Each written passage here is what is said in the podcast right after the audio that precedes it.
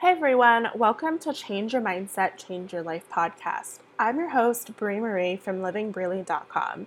I'm a blogger, online course creator, a mindset and success strategist, and now a podcast host. This podcast is all about how our mindset creates the reality of every aspect of our lives, from money to relationships to careers to entrepreneurship and even our health and wellness. I know firsthand just how powerful our mindset is and just how easy it can be to get lost in the complexities of life. Through my own journeys with anxiety, a tough career transition, building a blog from scratch, and a super shaky start with online entrepreneurship, I've been able to connect with experts, coaches, entrepreneurs, and other bloggers from all around the world who are now excited to share their transformational stories and mindset shifts with you. So let's jump in.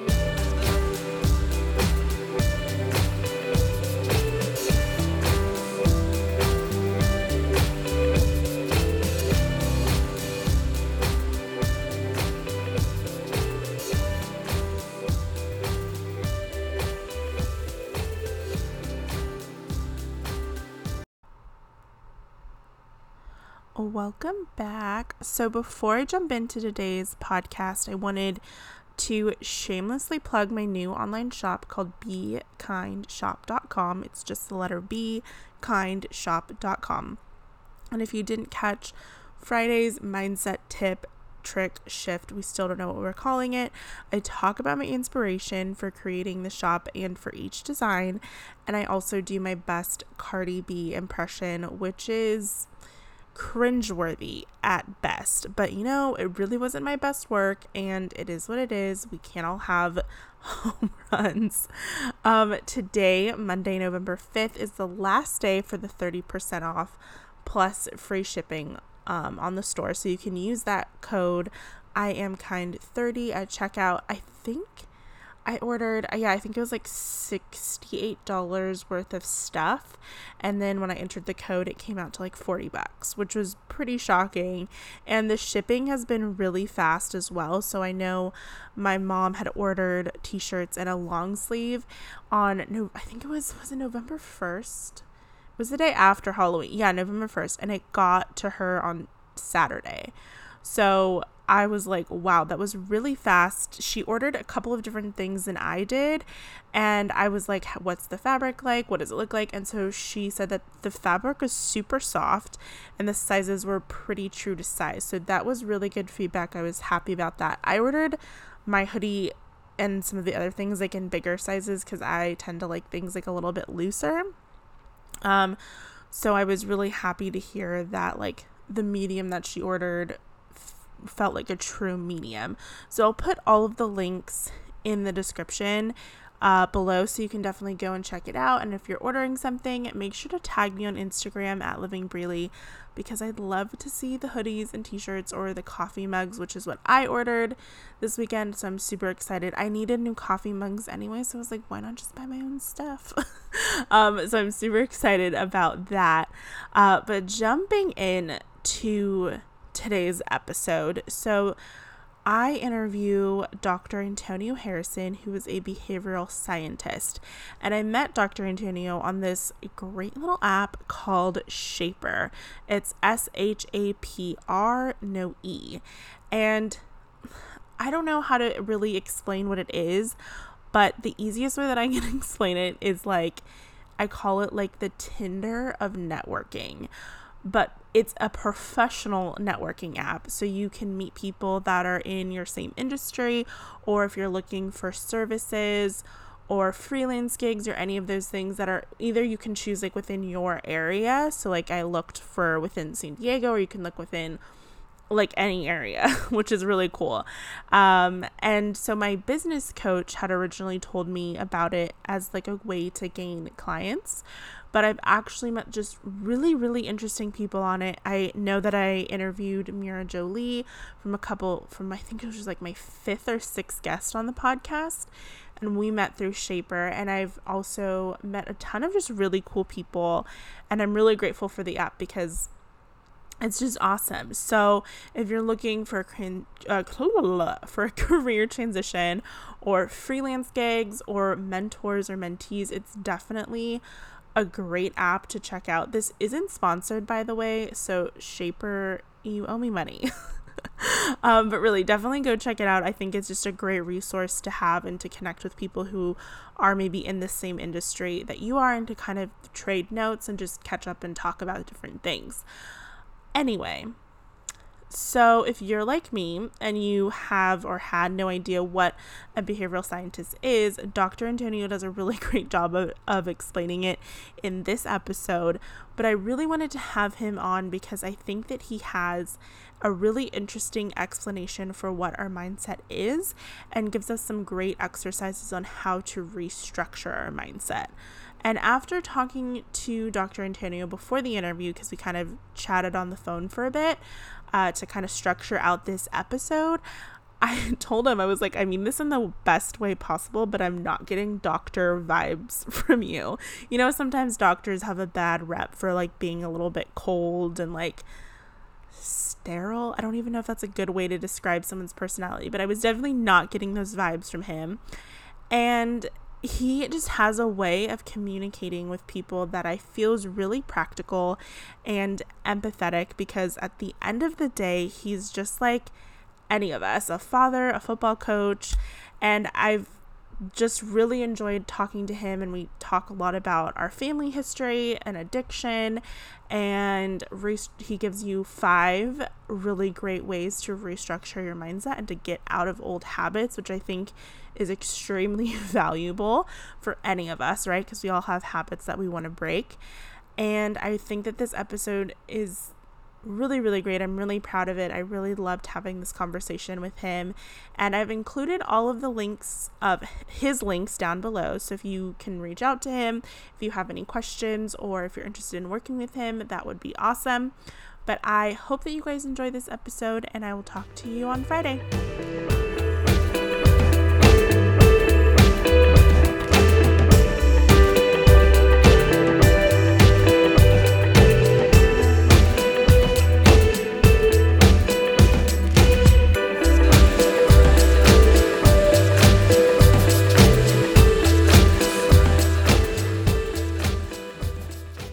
Hi, Antonio. How are you? I'm wonderful, Brie. Yourself? I'm doing well. It's Thursday at like 8 p.m. So it was like, I feel like it's kind of winding down for the week and it feels good. Nice, nice. Well, I appreciate you having me on. Um, I'm super excited to be on the show today. No, I'm excited to have you. I, I totally just that totally like didn't even cross my mind that you also have a podcast. Yes. like totally blinked and I was like, oh wow, yeah, he's probably gonna be really, really good at this. How long did you have are you still doing your podcast or so I had I did one with a buddy of mine for three and a half years. We put out a podcast every week. I mean, I think we had over 205 episodes before oh, wow. he got engaged and moved out of state. Um, and then I did one on my own. I, I there's actually two I tested out on my own. One was for parenting tips, especially for dads. Another one was kind of about uh, gratitude, but I they didn't. Uh, what's what's the phrase I want to use? Uh, it wasn't it wasn't anything that was fulfilling for me. Um, so I'm re- starting a new one that debuts this weekend called Loose Change. And it is a conglomeration of a bunch of different really cool topics that I like that I think help people change and grow. Oh, awesome. So your episode's going to come out the first Monday of November. So that will be awesome if you will already have hopefully a couple episodes up by then. Yeah, I'll drop three this weekend as the debut, and then I've got four in the pipeline. So we'll be running strong. Oh, that's awesome. I, okay. you have to give everyone the, the preface that you are a varsity football coach. Yes. so those were some like sport words right there. so why don't you tell everyone who you are and what you do? Well, my name's Dr. Antonio Harrison, but please call me Antonio. I'm born and raised in Pasadena, except for a four year stint out in Iowa for college. And I actually wasn't planning on coming back to California whatsoever, but I had a pretty bad knee injury where the inside of my ankle touched my groin. And I was casted hip to toe for eight months. It took me about a year and a half to be able to walk and run again. So I came home And in coming home, I was teaching elementary school, bouncing at a club on the weekends, as well as working three nights a week, graveyard shift at 24 hour fitness. And I, I was just burning the candle at both ends and I didn't know what I was doing. So I decided to go back to school because I always enjoyed it. And I went and got a PhD in behavior analysis. And now I am a behavior scientist for the last, uh, well, over a decade now. And uh, I do a lot of work with helping people change whatever behaviors they're interested in eliminating, acquiring new skills. I do a lot with parenting as well. Um, and I coach high school football and have a podcast. Awesome. So I know what a behavior scientist is because I we talked about it and then I also did a little bit of research. But for someone who doesn't know what that is, can you give them a bit of a rundown of what a behavior scientist really means? Yeah, so the the the field that I study is the science of human behavior. So it's it's a branch of psychology, but it's different than couch therapy or psychoanalytics where you know, I'm inferring or assuming a lot of your intentions or thoughts based off of what you tell me. So, for example, if you go to a typical psychologist or psychiatrist and you tell them you've been feeling down and you can't get out of bed and they say okay well those are all the symptoms from the dsm-4 to say you're depressed. Here's some medication. And we're going to have you come in once a week and talk about it. Well mine's a little different. I i'm all about things that i can observe and measure. So i'll say all right well you say you're depressed but what does that look like well i don't come out of my room. I eat pints of ice cream all day and i'm constantly crying. Those are all three all three of those things are behaviors that i can measure and that i can change. So i can get you out of your room in a social setting around friends and family that you enjoy get you smiling get you stop crying get some good food in your body. And you know by changing those behaviors uh, we can eliminate the notion of being depressed um, now i'm not saying that medication doesn't work for everybody i just believe and what I've been taught and what I believe in is that there's a lot of other routes you can go before you need to pop pills. Very interesting. I feel like that's always such a hot topic to talk about is is medication and especially dealing with like mental health especially around depression and anxiety and I very openly talk about how I have anxiety and one of I think the the main thing that I has really helped me is honestly just by taking action um, exactly.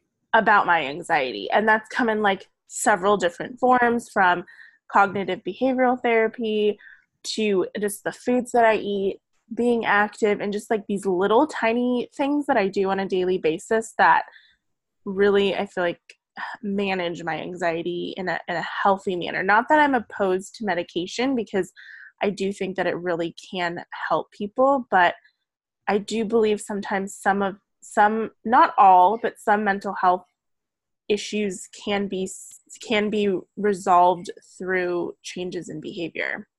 See, and and, and for for example, uh, with anxiety, right? So if if you were to be someone who came to me and said, "Hey, I've got these this issue with anxiety and I need some help with it. I don't want to take medication." And what I would say is, well, let's find out what are the things that trigger you to get you anxious? What in the environment?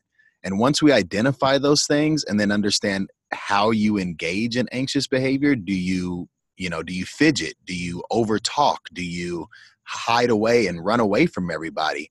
Well, the first thing I'd start to do is start to slowly expose you to the thing that makes you anxious, anxious to mm-hmm. desensitize you to it and then teach you some new skills that are replacing the old ones that are the bad habits of you running away or fidgeting or over talking. Yeah, I play with my hair.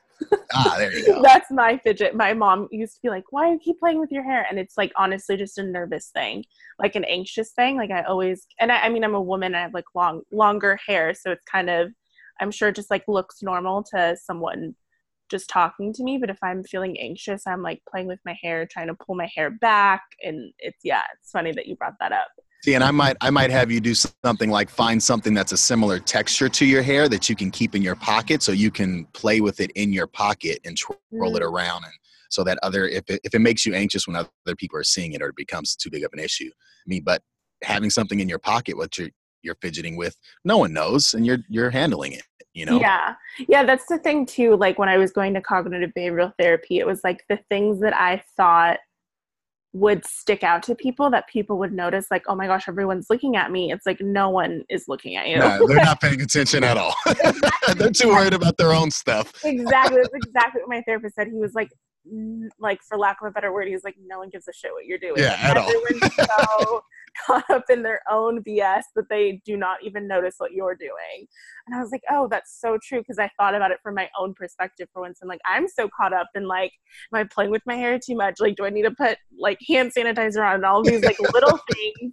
I didn't even realize like, oh, no one is looking at me. no. um so t- sorry we kind of went on a tangent there so no worries how did you i like tangents how did you get into behavioral science? Like, what inspired you to really look at human behavior? Well, you know, I was just recently asked this question and I kind of had an aha moment. Um, I've always been a people watcher. I'm, I'm, very social, but I always watched people and found it fascinating just the way people maneuver through the world and, and how they do things, whether it's the same or different.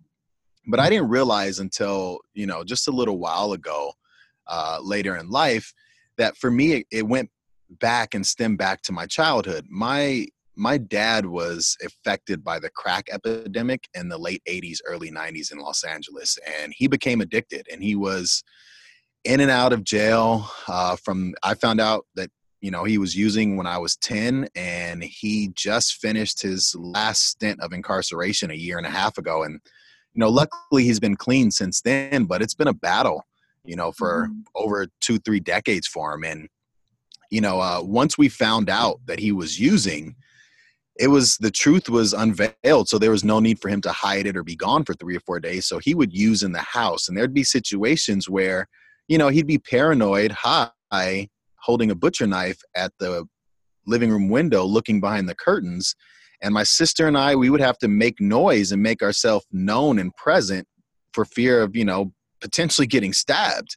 I mean, um, and so what I realized is part of the reason I became such a people watcher was because of all the situations I was put in at a young age. I had to know what people were doing, who was sketchy, who was safe, where's the exit route, what's going on in my environment to just survive. So I think now that I'm older and looking back on it, that played a huge role in how much I loved watching people and was so curious about human behavior was as a kid i needed to as a necessity just simply out of survival now wow. i just really enjoy it but back then uh, you know I, I needed to make sure i was safe and keeping my little sister safe that's intense how old were you when all of that started uh, it started when I was eight or so, but when I was 10, my mom used to have this thing where she would say, you know, hey, do you want to go on a drive with me? And whenever she told me that, I always knew she wanted to talk to me about something. And so when I was 10, she asked if I wanted to go on a drive. And on that drive, she told me, you know, the reason why there's stuff missing from the house or your Christmas gifts have been gone two days after Christmas or dad's out, out of the house for three to four days is because he smokes crack, um, which is a harsh thing to share with a 10 year old. But in all honesty, that brutal truth was mm-hmm. better for me and me being able to cope and move forward and understand the family dynamics as well as understand my father. So I knew at the age of 10, you know. That's so intense. Um but you said now he's doing much better, right? He is and quite frankly my dad is one of my best friends. He has been while I grew up. Uh, a lot of people find it interesting that I don't have all this resentment towards him, but the fact of the matter is he was completely honest. He owned all his faults and he held himself accountable. And when he was present and not using he was a gentle loving caring father. Um, and when he was using it wasn't him. It was the dope. Mm-hmm. uh, and i was able to separate those two because i knew what was going on. Right. Yeah. I think if uh, addiction runs in my family um, as well. And i think just from a family's perspective like i just feel like it's so it can be really difficult for everyone involved and i think there has to be a, a certain level of forgiveness um, that plays into your relationship with with with an addict Yeah, and the other part for me too was like, uh, you know, I think everybody in this world is addicted to something. It may not be something totally. that's bad for you per se, right?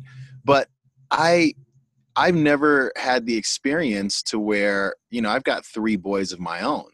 I've I've never had the experience to where I would put them in a dangerous situation for some sort of personal or physical gratification. So, you know, I, I had to understand that I don't understand his world or walk this, sh- you know, I, I'm, I'm not walking in the shoes that he lives in. Mm. So it, it's, it's got to be as, as crazy as it sounds and as, as difficult as for me to understand, it's got to be driving him nuts. The fact that he can't control it, you know? Oh, yeah. that gave me some solace in being able to be, being able to reconcile it. Yeah, I think that that's interesting. You brought up that everyone has some type of addiction. I mean, from your just like professional standpoint, I mean, I'm sure, I think there has been studies that say that addiction is hereditary, right? Yeah, there's some that say it's hereditary. Some say it's more environmental. Um, but I think it's it's it's a matter of both, right? Like for example, you could you could have twin boys with an alcoholic father one will never touch alcohol a day in their life and the other one will follow in their dad's footsteps is that is that environment or is that hereditary i don't know the key though is let's get the help for the person who needs it you know what i right. mean like that that's my thing is like i'm not so much i'm interested and curious about the the dominating factors that get things started if we can find preventative measures.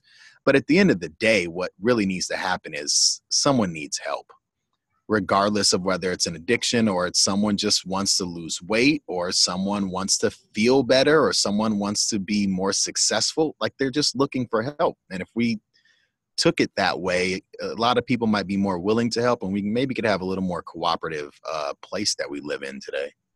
I absolutely agree. I mean yeah i think addiction is is is difficult. Um alcoholism runs in my family and it's interesting because I never saw, like, my family growing up, like, my parents never really drank. Um, I mean, I knew that they drank when they would go to like social events or like we would have like, you know, dinners and stuff at our house. Like, there would be alcohol, but it wasn't like my dad came home from work after a rough day and like ran over to the scotch bottle or whatever. Like, I actually never really saw my dad drink until after like my 21st birthday.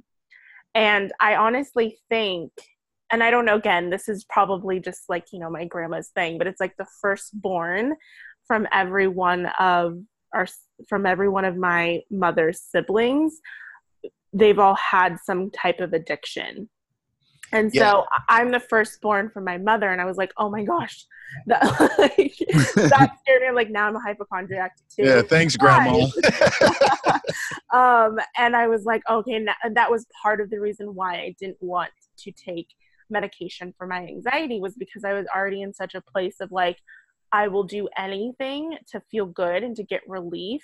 And it was like I could walk that like really, really thin line of taking a medication to make me feel okay and it was one of the like that was i think 90% of the deciding factors of why i was like mm, anxiety medication probably isn't the right route to go down right now well and i think it also has to do it with uh, addiction usually is is coincides with a lack of self-love and and that's coming from a behavior scientist right the notion of love mm-hmm. um you know for me once once my athletic career was done with my injury, I had no idea who I was.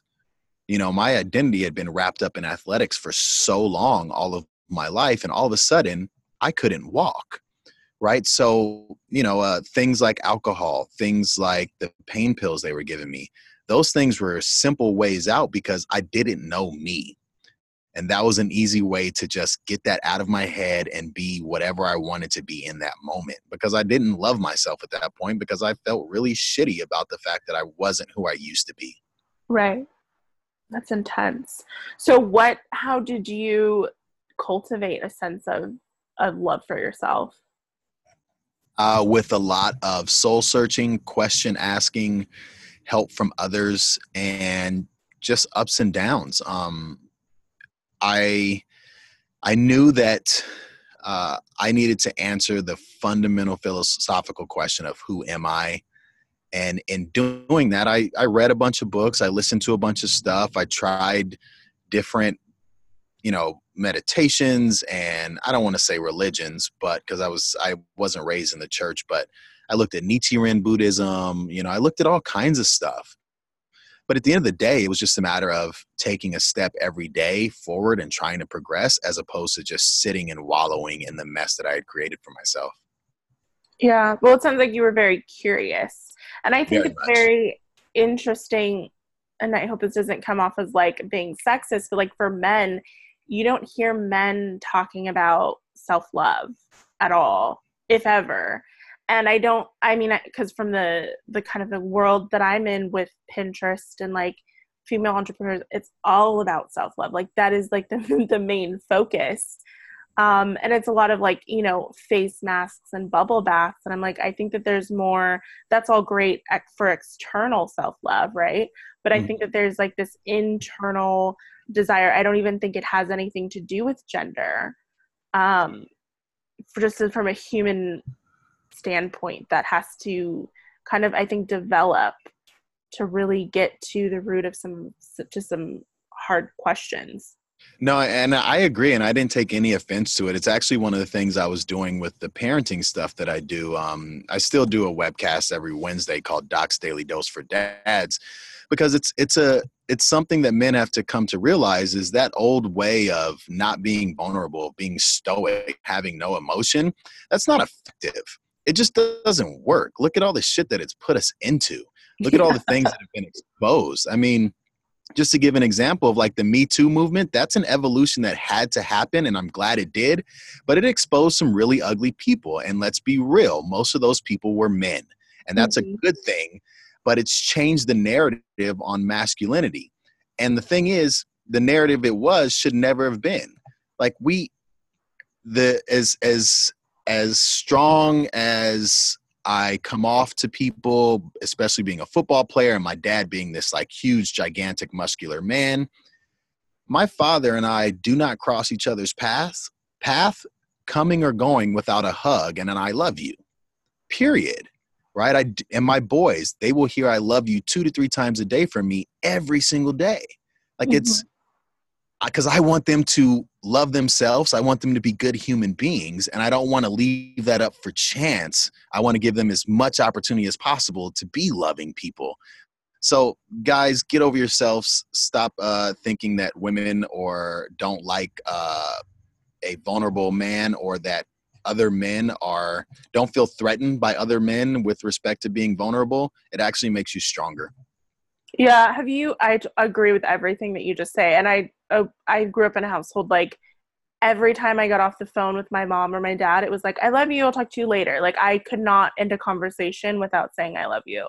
So yeah. I think it's really great that you've implemented that into your family as well. Um, but have you heard of Lewis Howes? He wrote this book called Mask of Masculinity. No, I haven't, but I would definitely check that, out. Yeah, I don't know if you know who Lewis Howes is, but he's a, you would probably really, I'm probably butchering his last name, but you would probably really love him be, and resonate with his story because he talked, he was a ex football player. I don't know. He played sports. Again, I don't know anything about sports, but he was, he played a lot of um, different sports and like, you know, I think he had an injury as well. He grew up in Ohio, like kind of kind of similar story. So he wrote that book called Mask of Masculinity. I haven't read it, but I've heard nothing but really great reviews about it. And he also has a, a podcast called The School of Greatness, and he just like interviewed Kobe and like he inter- he's interviewed a ton of really successful nice. athletes and business men and women as well. Well, see, and, and for me, I mean, just on the topic of masculinity or any other topic, is I think people forget that everything inherently has its opposite. So, in order to be masculine, you have to have a feminine side to you because if you don't, you're out of balance. And totally. being, being out of balance in anything is not a good way to be. See, I have a little bit of a pickle with the word balance, but I think it's mostly in the sense of the way that it's it's literally marketed towards women to be quote in balance and i feel like it has such a polarity to it like the word balance i think is just a again just the way that it's marketed towards women where like you open i mean maybe you haven't opened an issue of cosmo but it will like say like oh how she found balance and she found the perfect balance with her work and career and, and her relationships. And i feel like it has such a polarity to it like whether you're in balance or you're not in balance and it just perpetuates this idea of of perfectionism well, maybe, maybe I can change your connotation of, of the the word balance because if you go back to you know what I was saying about the inherent opposite, the only way you get balance is by being imbalanced. So it's a constant teeter totter, right? Like there's going to be times where I'm a little more heavy dealing with podcast stuff and, and neglecting some other things. And I've got to rebalance that out so that I spend more time with the kids and then realize, like, oh, hey, I've neglected uh, my own personal health. I need to get back in the gym and balance that out. Like, no one's ever perfect. There right. is no true balance, but balance comes from the notion of recognizing that something's out of whack. That's a good way to put it. Because I do, I mean, I do think that exactly what you were saying. Like, there are times, especially because I have multiple projects always kind of stirring around where I'm like d- diving in and giving more attention to one than I am to the other. And then maybe my relationships suffer or my health suffers. And I'm like, oh, I kind of got to get back to an equilibrium here where I'm able to like give attention to the things that need giving attention to I just think the way that it is geared towards women, like the way that magazines and ads and even on Pinterest and on Facebook, it's like all about finding this balance and being able to juggle all of these different, you know, balls where it comes from um, work or food and health and new, and all of these things. And I think it can be very overwhelming for women when they when they feel like they have to have it all together. Yeah, and and I'm not a woman, and I don't know what that overwhelming feeling is, but I can tell you too, as a man, uh, when most men won't say it, we feel overwhelmed as well. Yeah. Oh, I'm sure. I'm sure. I think that's just a human nature thing. Yeah. Um, in in general, but yeah, I mean, I think that that's like there has to be for for men especially like having that vulnerability aspect and like realizing that that doesn't necessarily make you weak um, is is super important. Yes. So, kind of transitioning to mindset. So, how do you define a mindset? So, I used to have a real problem with this word because I would listen to all these gurus when I was kind of searching for my own progress and growth. And they would get you all rah rahed up and psyched up and send you out to the world, but there was no real actionable actionable steps behind it. And I was like, you know, change your mindset, change your mindset. What are these people talking about? Like, it's not that easy to just change the way you think. And, but then, you know, I, I have the tendency sometimes when I don't agree with something or I find something curious, I go down this rabbit hole and I think on it for days. And after thinking a while about mindset when it was riling me up too much, um, I realized mindset is a behavior. It's just self chatter. It's the things that you say to yourself. It's self talk whatever you're saying to yourself is what your mindset is. And I said, aha, what I say is a behavior that is something I can change or at least observe and be aware of so that I have some control over the outcome. Interesting. Yeah, I always say mindset is the stories that you tell yourself about yourself. Very true.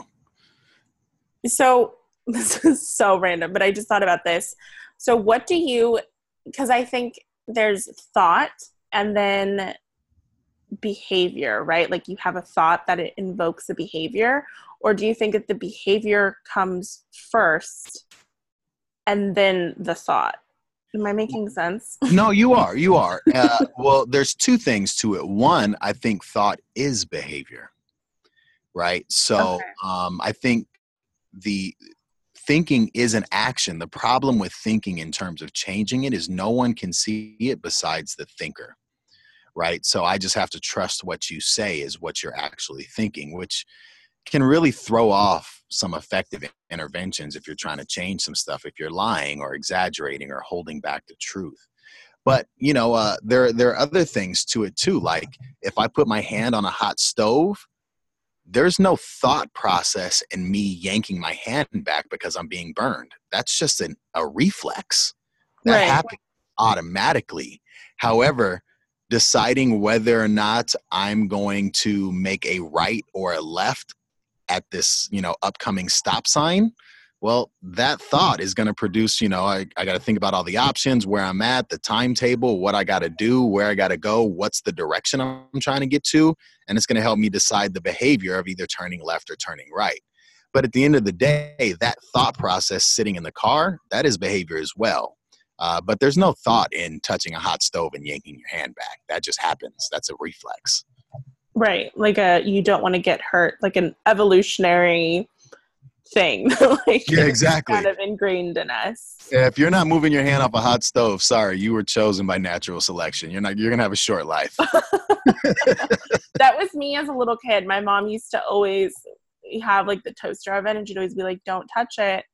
And I don't know, it's just like curiosity. I'd always want to touch it, and I don't know if it was like her saying, "Don't do it."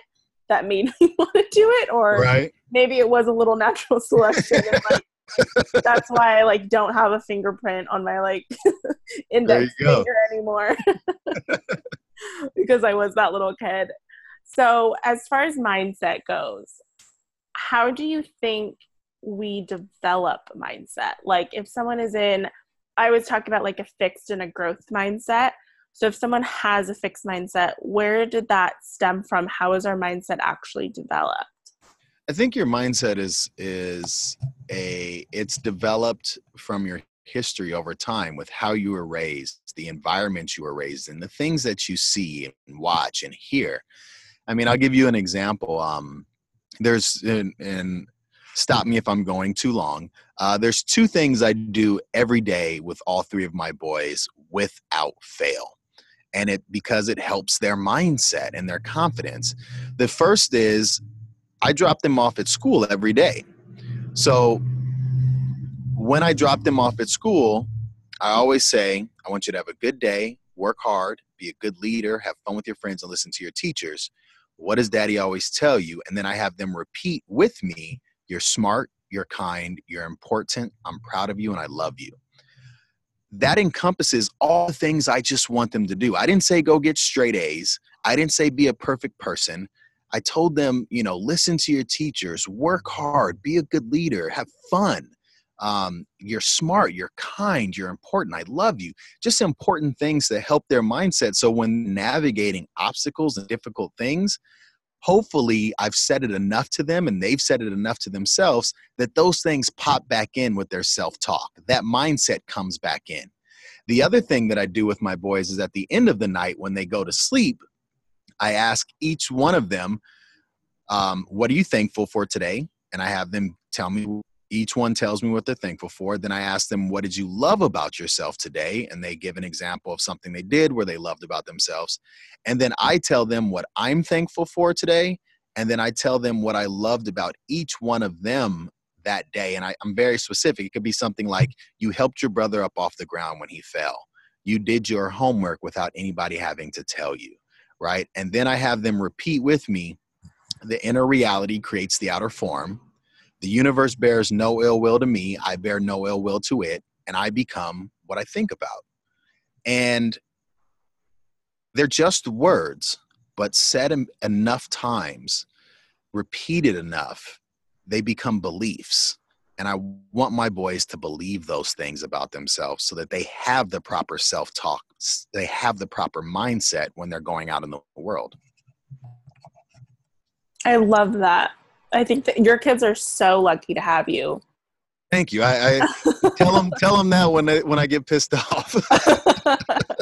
I feel like that those are kind of the kind of things like now as an adult that I look back on and my parents like taught me something or like had a conversation with me.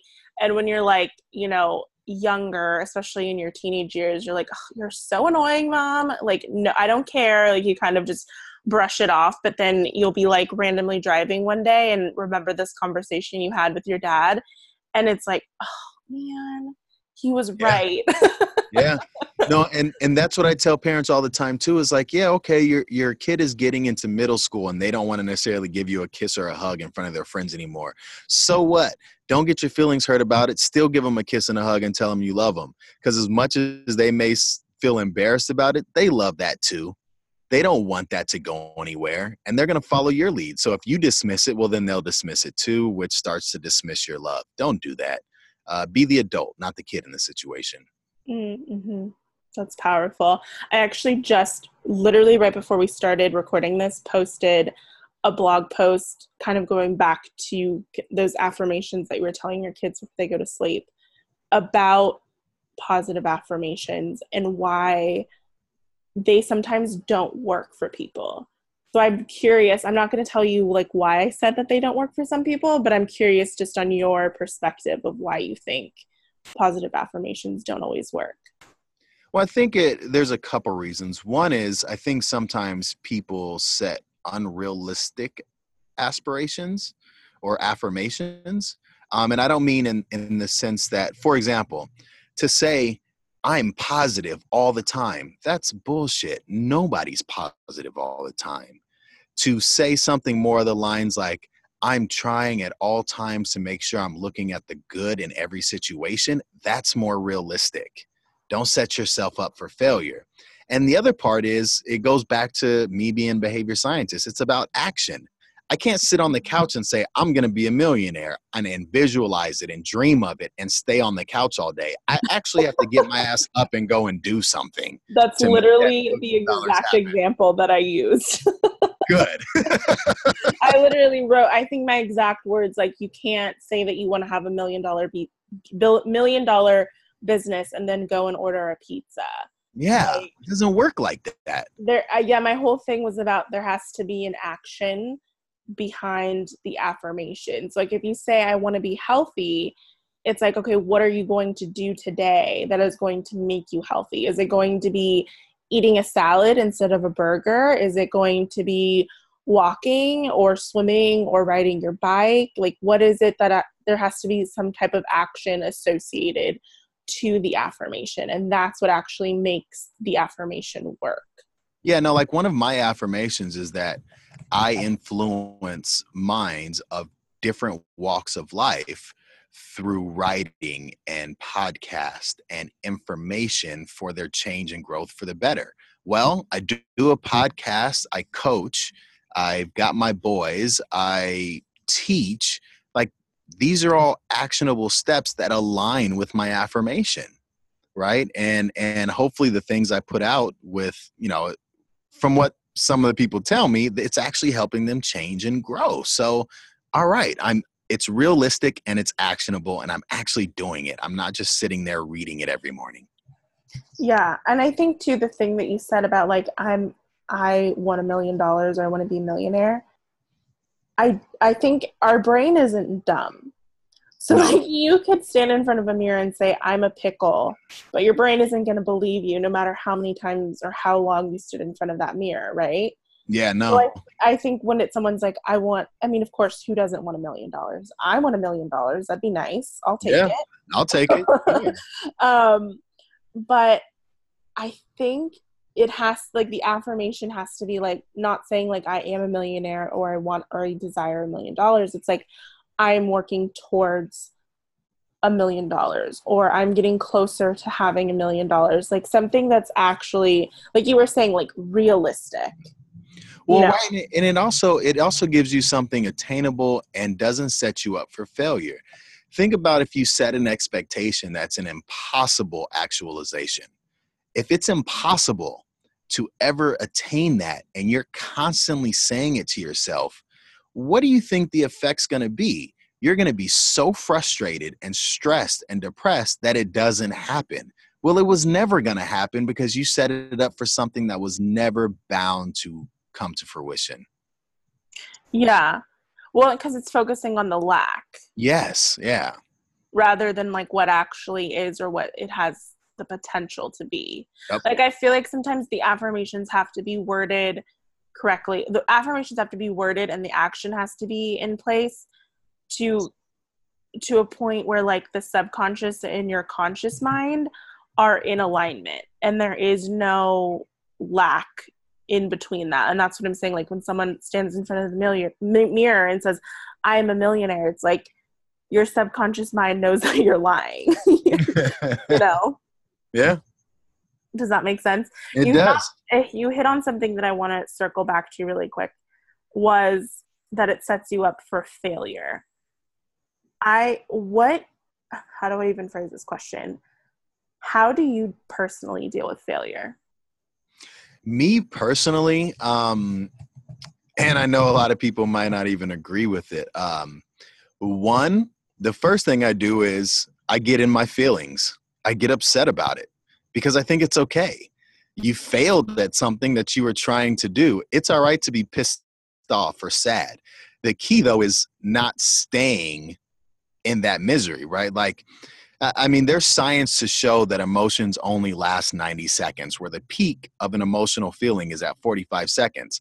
The reason they last longer that is because we keep replaying the story over and over and over again. Yeah, I'm mad. Well, they did this to me.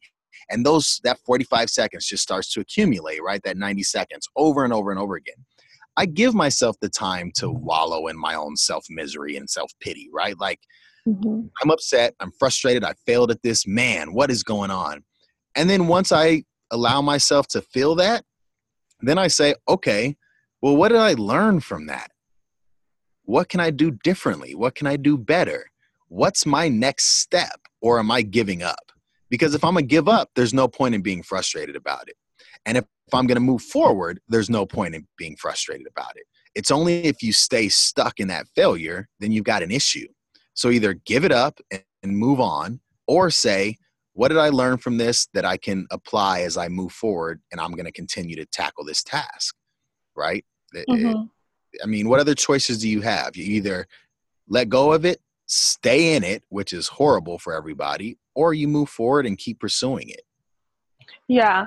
I feel like a lot of the times people understand like certain concepts, especially when it comes to failure. Like use your failure to, you know, for a lesson. Like there has to be a lesson in, in every failure. Like I think intellectually people understand that, but emotionally, like when you're actually in it, it's really hard to like pull from that, I guess, like innate wisdom well, that's that's that's why I love giving personal examples about everything that I talk about because so for example, if I had a relationship with some woman that I really loved and I absolutely failed at it, well, guess what? The next relationship I have with someone who I'm falling head over heels for, I know what not to do. I know where I messed up last time. I know where I need to have communication and conversation because I don't want to lose this person the way I lost the last person. I don't want to be a jerk. I don't want to engage in this stuff that made this this woman leave me. I want to see with this new person, hey, what's your feeling on this? Uh, I want to approach this a different way. I really really like you, right? Like so that's a real life example of learning from your failure as opposed right. to like uh, i didn't make a million dollars today. Well a lot of people didn't make a million dollars today but, but everybody did. Right but everybody fell in love for a second today like just a little bit whether it was right. a random stranger on the street or you know your wife of 30 years or someone you know that you just started dating. Right. That makes sense. Yeah i feel like i mean my, i talked about this on a different podcast um, that my friend did. He asked me like he's like, Have you had any failures in your business? And I literally laughed. I was like, uh yeah, like almost almost every day I can feel I feel like a little bit, I'm like, oh, I could have done this better. I could have because you're just so I'm very self-critical. Um and I remember like what the example that I talked about was like the very first course that I launched that like no one bought. And I I kind of I gave myself half a day where I just cried for like six hours because I was so upset about it. But after that i kind of was able once i got over that like emotional thing that I was going through for six hours i like kind of regathered my thoughts and i was like you know i looked back and i was like oh well i only did this and i didn't do this and this is how i can learn from this and this is how i can actually make it work and yeah. kind of salvage what was left of the course or like what was and kind of retweak things um, but i also think that it i think I think failure is so important in like your early years. Yeah. Like as I mean, a mm-hmm. kid. I mean, I can't tell you how many like different things I tried as a kid that I sucked at. And I'm so grateful to my parents now looking back. I'm like, I'm so glad that I did gymnastics and I did cross country and I took guitar and I did all of these like very just I never I mean some people might think that it looks bad that I never stayed committed to like one thing from you know 5 years old till I was 17 but I tried a lot of really cool things and I think now looking back I'm like that was so fundamental to even now how I run my business. I'm like I don't mind trying new things. If I suck at it or it doesn't work out, it's like well i can i know i can get better at it better at it if it's something i really want to do or if i suck at it oh well like there's a million yeah. other things that i can try that will work yeah no like i was talking about the inherent nature of the opposites failure is tied to success uh, growth is tied to death right like so i mean that's why it really bothers me to see how coddled and handheld people are, especially children are today. Like, like, my son, the first time he ever played organized sports, football, which is his favorite sport, the team went undefeated, ran through the playoffs, and won the Super Bowl. This is his first experience with the game and organized sports playing football. Is a perfect season all the way through playoffs, hoisting the trophy up at the end of the day and he had a completely unrealistic perspective and ideal about what sport was all about and what life was all about with respect to hey we're, we're the greatest we're the best nothing can ever you know doesn't matter and then this year his team's not so good and he's had to deal with those ups and downs of getting their butts whooped on a sunday or doing okay or winning and it's like this up and down, this ebb and flow, that's really what life is. You will have these moments where you'll ride this high where you think things are perfect. But man, let me tell you, nothing goes undefeated. Everything meets its maker. You know what I mean? Yeah. Oh my gosh. I wish that you, okay, you have to listen to Lewis's how Lewis Howes interview with Kobe because he literally talks about how I didn't know again, I don't know anything about sports. So I didn't know that his dad was like also a professional basketball player. Oh yeah, yeah. I didn't know. People probably like cringing listening to me say that. um, they he was talking about how I guess he went to some summer camp and they all of the kids knew who his dad was and they were like oh he's probably going to be really good and they kind of picked on him. And i guess kobe said he sucked. Like he couldn't get any i don't even know if i'm using the right terms like any free throws or anything like yeah, yeah. just horrible. Like and i guess his dad came on to the court and was like saw him play saw that he wasn't doing that well and his dad came onto the court and he was like i'm still going to love you if you're good at this or bad at this. Like it doesn't oh. change my love for you. And i was like oh i started like tearing up a bit. Um, but then he said kobe ended i guess that summer he or that after the summer ended he went home and every day he practiced for one or two hours just shooting free throws like a, one or two hours and he was like it was just me showing up one or two hours every single day. I came back, you know, six months later, I was a little bit better. And he's like, and I, and he's like, it's just doing, he's like, even if you just show up and do one or two hours every day, like you don't know how good you can get in three months, yeah. in six months, in a year, in two years. And obviously, like that works because, like, yeah, he's pretty damn good. he's pretty good. Yeah. Um, but I think that I think, for especially for children, like failure is is is important. Like I think kids should suck at stuff. Well, and I think that was a and I haven't seen the interview, and I think that was a great example of not not just the failure notion, but the self love notion too. In that his dad come in, and again, I didn't see the interview, and I don't know Kobe, but I could probably promise you that his dad coming onto the court saying, "I'll love you no matter whether or not you're good at that," removed all the pressure of him mm-hmm. having to be the professional basketball player's son and all of a yeah. sudden he can he can go one to two hours out there every day because it's his choice to make himself better at something he wanted to do as opposed to living through someone else's lenses or what he thought was someone else's dream exactly. That's perfect. Yeah you'll have to i'll send you the link because i i listened to the audio version but i think he actually did like a sit down record. I think it's on youtube. Um, no, yeah, like, I love that. That interview was so good. I was like, I don't know. Again, I don't know anything about sports, but I really got so much out of that in that interview just from the sense of like having resiliency and the tenacity to like keep going and even just showing up like on he was like you know there are days of course i don't want to like practice but i show up and do it anyway you know yeah no um, so that was that was my big takeaway so kind of going back to mindset how would you you gave me some some examples of how you would restructure your mindset so what were those five things that you had mentioned to me so uh, there are some techniques that I use for actually changing the way in which you talk to yourself.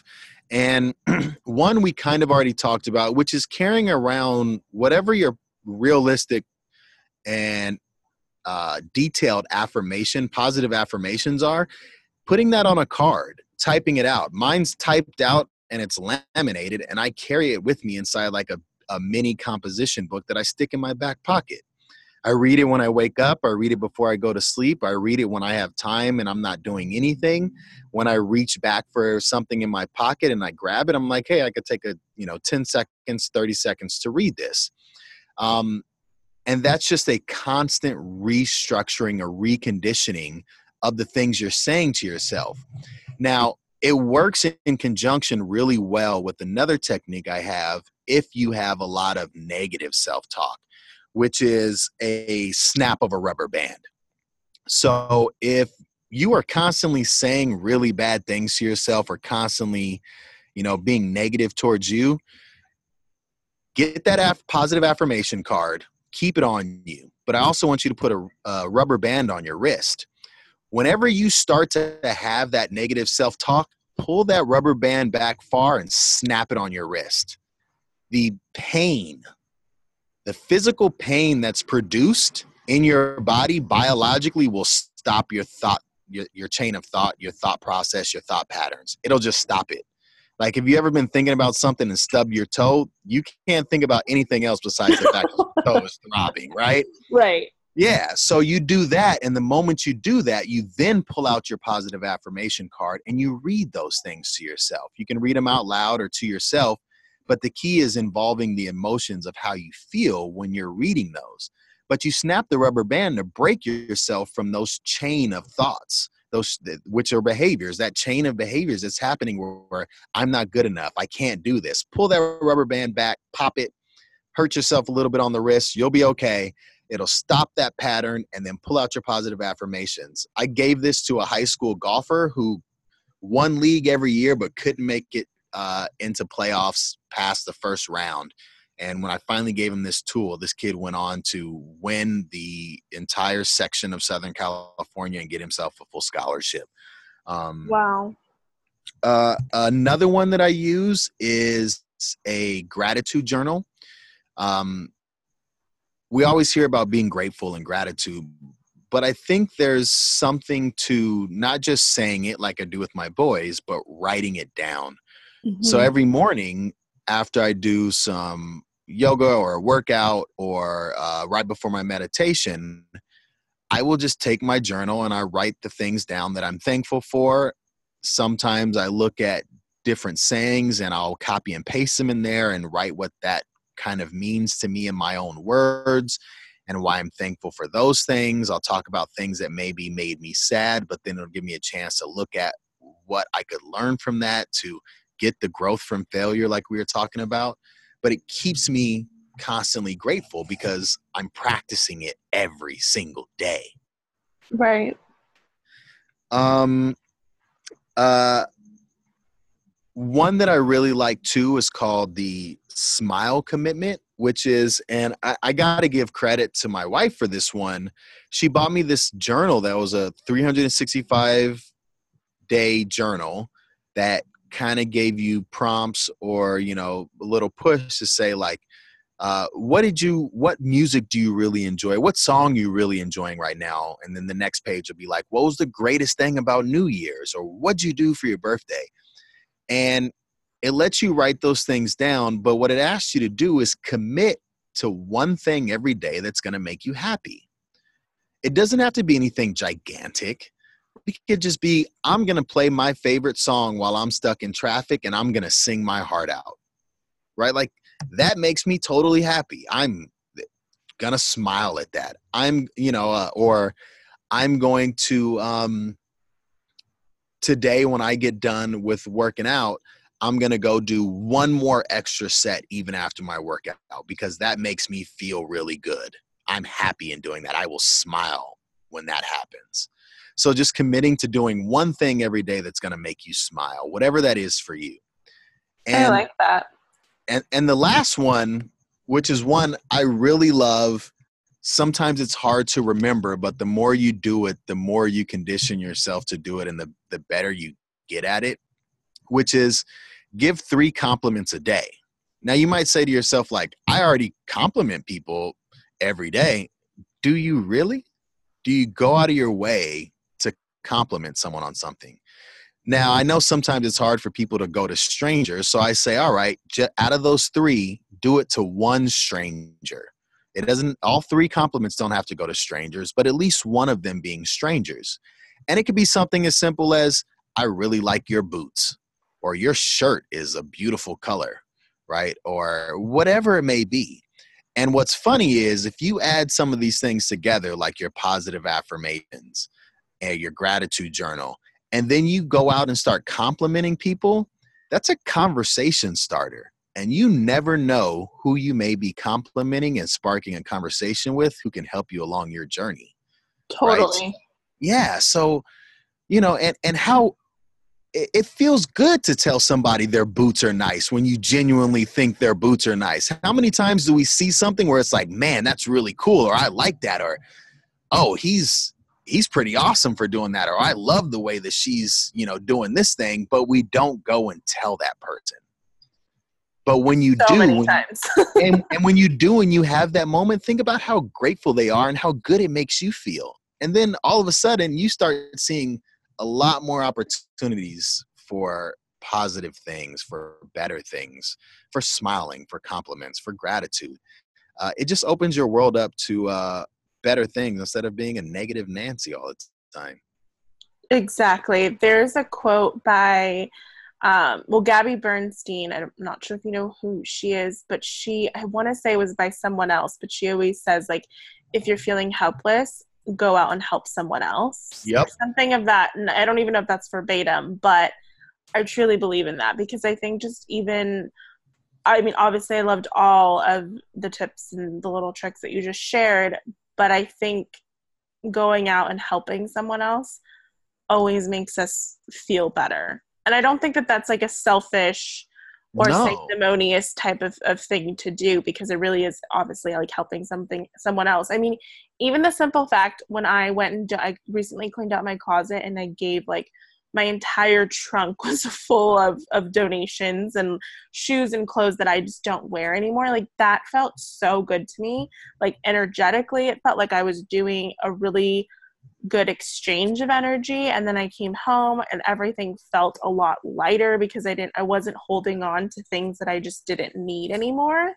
Um, and I mean that like in an energetic sense, it's not so much about tangible things, but yeah, I think I, I love I love that smile commitment one. Well, yeah, and the other and thing, the compliments. And the other thing too is like it doesn't when you when you talk about helping other people, you don't have to give money. You don't have to do a grand gesture. The smallest thing in the world could be the biggest thing to somebody else. Imagine, imagine you said you deal with anxiety, right? Imagine a moment where you might have been extremely anxious about something you were going to do and you did it and you were feeling anxious about how everybody was feeling and someone just said, "Hi, how you doing?" Like you kind of rocked that. Good job. You know what's funny is that's exactly uh, so weird. I should probably be in some weird case study. I am extremely extroverted. I love people. I love talking to people. I love getting to know people. And whenever I'm super anxious, I want to go talk to someone. Like, it doesn't even have to be about the fact that I'm feeling anxious. It's like if I'm in the store and I'm feeling anxious, I'm like, oh, like, what's in your cart? Like, oh, is that pizza good? Like, I want, like, that kind of breaks that downward spiral because then I become so focused on the other person and not so much about like my own anxious thoughts. Yeah, no, I, I just told one of my football players this. Uh, I was I had, I had made the comment. Um, you guys have a, a lot more power than you think in the ability to change someone's day. And the kid responded, "Well, what do you mean? How?" And people kind of laughed, and I was like, "That's a really good question." I was like, think about the typical notion of the way people think about football players. They're the jocks, they're the popular ones in school. You know, everybody comes to watch them on Friday night. And you think about this other kid who may have been having suicidal thoughts or something else going on at home or whatever it is the case is, and they're kind of a loner at school, nothing happens. And the star quarterback says hello because they're just being kind you could change somebody's world doing that even though you don't even think of yourself in that way that hello how you doing to somebody who was feeling really down in the dumps that could change their entire outlook not just for that day but for the rest of their life right and, and you don't have to be the superstar quarterback for that to happen you can just be regular you walking down the street you never know what your hello and smile could do for somebody else yeah Totally. I think that's such a good example. I think there was actually like a movie about that. Um, that actually just came out and it was it was it had to do with high school and it was like the way this girl kept reliving like the same day over and over again but she was having like different interactions until she finally put it together that like she basically she was it's kind of sad she was going to die but it was like everything like all of her actions had to align with like making sure that everyone else was okay like she had to say something to like the nerdy kid and like the jock and all of those things. So i forgot the name of the movie but it was it basically is the same thing as what you just said but like you you don't know the extent of of of your presence. Yeah you don't. That's a great way of putting it. You don't know the extent of your presence. So how can people find you and how do you and who do you help? So the great thing about being a behavior scientist is behavior is everywhere. We have, we, we have a little thing called the dead man's test. If a dead man can do it, it ain't behavior, right? So um, uh, I literally am trained on helping change behavior with effective interventions. But what I enjoy helping the most are people who are trying to answer the question of who am I? or people who are trying to grow, um, whether that be personal, financial, spiritually, just someone who wants to grow. Uh, anyone who's trying to do their best, and and also parents as well. Um, I'm not the perfect parent. I don't have perfect kids. I don't believe in perfection, but I got a lot of things that can really help you have a really strong relationship with your child. Um, so you know, um, and I and I and I got to be real, Bree. Like I'm not the messenger for everybody. I'm super straightforward, and I'm also, you know, if uh, for someone with a PhD, everyone expects you know tie buttoned up, pocket pocket protector type thing. Like I'm fully, I'm fully tatted, bald head, football coach. Like, you know, so I know that I don't. I'm not the messenger for everybody, but if it resonates with you, don't hesitate to reach out. Like my website, rebirthbx.com. Uh, I've got all of my social medias at RebirthBX.